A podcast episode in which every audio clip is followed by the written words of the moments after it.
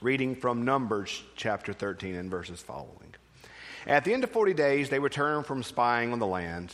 And they came to Moses and Aaron and all the congregation of the Israelites in the wilderness of Paran at Kadesh. They brought back word to them, to all the congregation, and showed them the fruit of the land. They told him, We have come to the land which you have sent us. It flows with milk and honey. This is its fruit. Yet the people who live in the land, in the land are strong. Their towns are fortified and very large. And besides, we saw the descendants of Anak there. The Amalekites live in the country by the Negeb. The Hittites, the Jebusites, the Amorites live in the hill country. And the Canaanites live by the sea and along the Jordan. But Caleb quieted the people before Moses and said, Let us go up at once and occupy it, for we are able to overcome it. Then the men who had gone up with him said, But we are not able to go against these people, for they are stronger than we are. They brought to the Israelites an unfavorable report of the land they had spied out, saying, The land that we have gone up to as spies is a land that devours its inhabitants. And all the people that we saw in it are of great size. We saw the Nephilim, the Amalekites that come from the Nephilim. And ourselves, we seem like grasshoppers and so we seemed to them. And all the congregation raised a loud cry. The people wept that night. And all the Israelites complained against Moses and Aaron, and the whole congregation said to them, Would that we had died in the land of Egypt, or that we had died in the wilderness. Why is the Lord bringing us into this land to fall by the sword? Our wives and our little ones will become booty. Were it not better for us to go to Egypt? They said to one another, Let us choose a captain and let us go back to Egypt. This is the word of God for the people of God. Thanks be to God. There's a, a little new indie movie you may have heard of. Um, I, I, don't know. I don't, I don't know if you've heard of it. It's um, something called Star Wars, I think is the name of it. Anybody's familiar with it. I'm a big fan of Star Wars. I, love, I loved the first, four, the first three that came out when I was a child. And I, the prequels, we're going to forget about them. Um, and then I've loved the newest one. I'm looking forward to Rogue One. I mean, I, I, just I enjoy Star Wars. It's just a good story. You go into my office, you're going to see Yoda and everybody hanging out. Um, it's a good story of redemption. That's what I like a lot about it. I like the lasers and I like the redemption. It's a good combination. Lasers and redemption. It's always a good story. Um, but if you were to go watch the first one, A New Hope, where Luke Skywalker is introduced, you're like, oh, this is great. But then if you watch the second one, The Empire Strikes Back, it's kind of sad if you like if, if the Star Wars were to end at the Empire Strikes Back, it would be a sad series because it ends. Han Solo's been captured. Luke lost his hand. He got beat up. Everybody. It kind of ends. Everybody just looking out the window, real sad. Like, oh man, if it ended there, that'd be awful.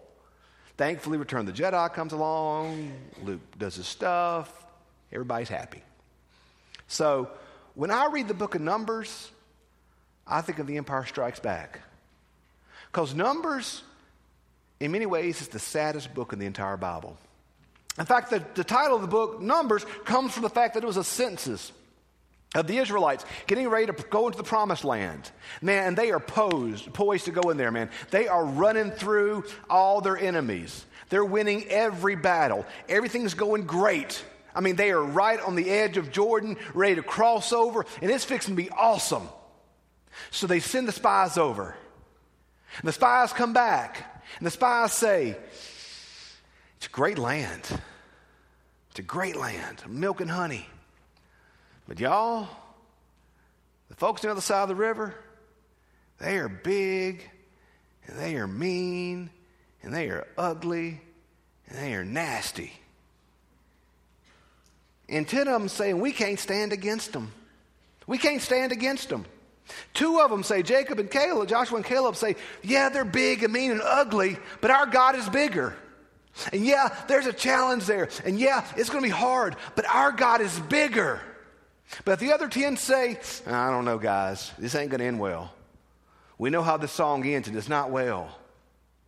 So you got 10 saying, we can't do it. You got two that say, with God's help, we can.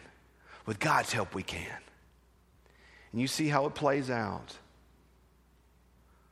The people say, Oh, that we were to go back to slavery. Oh, that we were to go back to Egypt. See, look at this, y'all. The people would rather choose a known slavery as opposed to an unknown freedom. They were choosing the devil of slavery as opposed to the hope of freedom because they were afraid. Y'all, fear will leave us in chains. The thing about the chains of fears, it's chains we lock on ourselves. So they eventually say, Lord, we can't do it. We're not doing it. We're not doing it. We're not going to cross over. We're afraid and we're scared. C.S. Lewis says there's two types of people. There are those that say to God, Thy will be done. And there are those that say to God, My will be done. And God says to the latter, Have it your way. So God tells them in Numbers, Okay, you're right. You're not crossing over. And the generation that left Egypt, it will die in the wilderness. And not a single member of those that left Egypt cross over Jordan to the promised land. It's their children. Their children are the ones that cross over. Numbers is sad to me because it starts off with such potential and such hope. And it ends so sadly. If I was to ask you, hey, who wants to be closer to God? Everybody say, yeah, obviously, preacher. That's why we're here on Sunday. We want to be closer to God. Nobody's going to say, I don't know. No, we all want to be closer to God. I make you a promise, church. The moment you resolve to yourself to do the things necessary to be closer to God are the moment you're going to face opposition. The moment you tell yourself, you know what, tomorrow, tomorrow I'm going to get up early read my Bible. Tomorrow I'm, I'm going to be faithful. I'm going to pray. I'm going to come to church on Sundays. I'm going to give. I'm going to serve. I'm going to do these things. The moment you resolve within yourself you're going to do it, Hey, what's 30 minutes of sleep extra? It's not a big deal, right? You can read your Bible tomorrow. It's not a big deal. Oh, it doesn't matter if you're there. It's okay. The moment we resolve within our soul that we're going to be faithful, the moment we resolve in our soul, we're going to do the things that we need to do to be faithful, are the moments the weeds are going to come up. When the, when the seed of the gospel is planted in our, lives at that exact moment, the weeds are planted as well. Because the enemy does not want the seed of God to take root. And the weeds are going to come up. A little bit more sleep. A little bit, don't worry about it. It's okay. It's okay. And the weeds grow up and choke the seed of God out in our life. One of the biggest lies the world tells us is that we can have it all. We can be the perfect husband and wife and mother and father and employer and employee and have everything. And there aren't enough hours in the day, are there, friends? So in our life, we have to make choices. We have to make choices for what matters sometimes we got to weed eat. My parents grew up, we grew up out in the country, and um, we didn't have much. We, you know, we didn't have a lot. My granny had, um, she had um, all the land the family. And so when mom and daddy adopted me and moved back home, we uh, moved on some land granny gave us. And my granny never got a driver's license. You know, she grew up in a tin roof house with a wood stove inside of it. Her husband passed years ago. I never knew my grandfather, my great grandfather. Um, so all Granny had was land. And she leased a lot of it out to men that would raise cattle on it. So me and Daddy, because we live close, we, uh, we had to keep her fence rows clean. We put a lot of, up a lot of barbed wire fence around the house, and we keep the fence rows clean to keep it working. So we kept it clean with this right here. This is our, our old Kaiser blade. When Holly went home recently, I had to bring it back with me. This is what me and Daddy used to clean the fence rows. Back in the days before, uh, before weed eaters, we used this thing right here. We'd take it. We Tim told me that Tim ran when I got it out this morning. He didn't like the way this. He didn't feel good about this. And y'all, I wish I could say I worked hard with my daddy with his Kaiser blade, and we cleaned the fence row, and we had a good time, and it was fun and easy, and we went back home and enjoyed a good glass of lemonade. Let me tell you what actually happened. The, the entire time I used this stupid thing, I complained, Daddy, it's hot. I don't want to be out here. Why are we doing this? Oh, I don't want to. Don't make me do it. Yeah, that was what I did for hours. But if we had not done this, we wouldn't have kept Granny's fence row clean. And she couldn't have kept them cows. I don't know how she'd eaten. Y'all, pulling the weeds in your life is life giving. But it's not going to be easy. And the one thing we want out of faith is we want it to be easy, don't we? We don't want to have to sacrifice. We don't want to have to make choices. We want it to be easy. But here is the reality of faith is faith is never easy. It's never easy, but it's always life-giving. It's always empowering. Have you not seen what these children have done this morning? They didn't learn these songs by themselves. They were taught them. Have you not seen in our Life Givers magazine the things that are happening here in our church? And they don't just magically float down from heaven. It takes you and me doing our part. Sometimes getting the Kaiser blade and swinging at the weeds in our life. And in the weeds in our church, and in the weeds in our soul. And yes, y'all, oh my gosh, I wish I could tell you it's gonna be easy, but it's not gonna be easy. But it's gonna be worth it because we can change the world. We can change lives. We can change families. We live in a time where we worry about everything falling apart. It doesn't have to fall apart. If we do our part, if we take root, if we work together as a church body, if we work together as a community, as we work together as a family, God is not done. The king is still on the throne. Life still wins. But sometimes we got to do some weed eating. Sometimes we got to do some weed eating.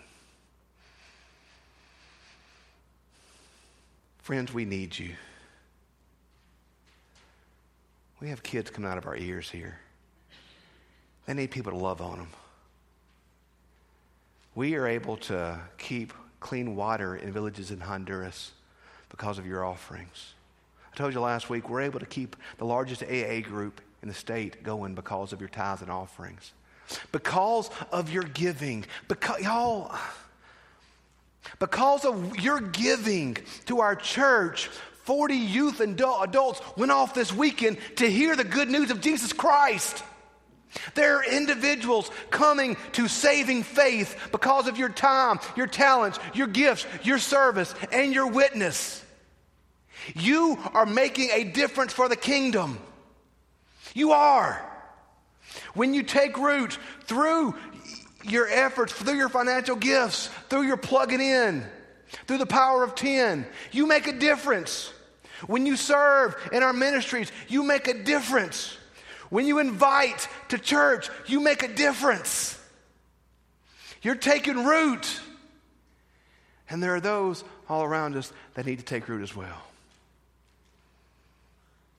But in our lives, sometimes, we gotta, we gotta cut the weeds, don't we? Sometimes we don't have the advantage of the old, the modern weed eaters. We got the old Kaiser blades. We got to work hard. And it's worth it. It's worth it.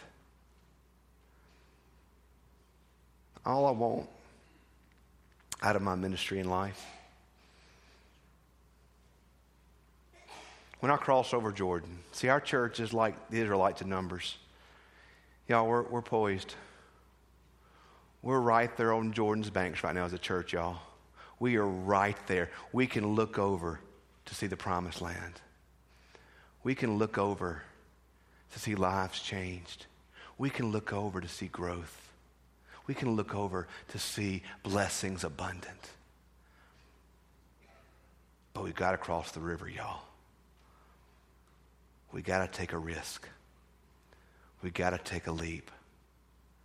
Sometimes we've got to cut out the weeds. Y'all, we're right there. We are right there. I can see it.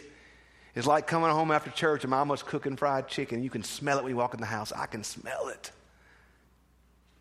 It's right there. But it's going to take all of us. It's going to take all of us. Let's not quit at Jordan's Banks, y'all. Let's keep going. All I want out of my ministry is this I want folks to know Jesus. I don't want the biggest church in the state. I don't want the richest church in the state. I don't want any of that. I want folks to know Jesus Christ as their Lord and Savior. Everything else is gravy. But if we can do it, y'all, together, if we can take root together, if we can weed eat together, what will God do here? Will you cut out the weeds in your life? Will you take up your Kaiser blade? And will you work for the kingdom? Will we take root? And will we see what God does in this place? And may we give him all the glory. Let's pray.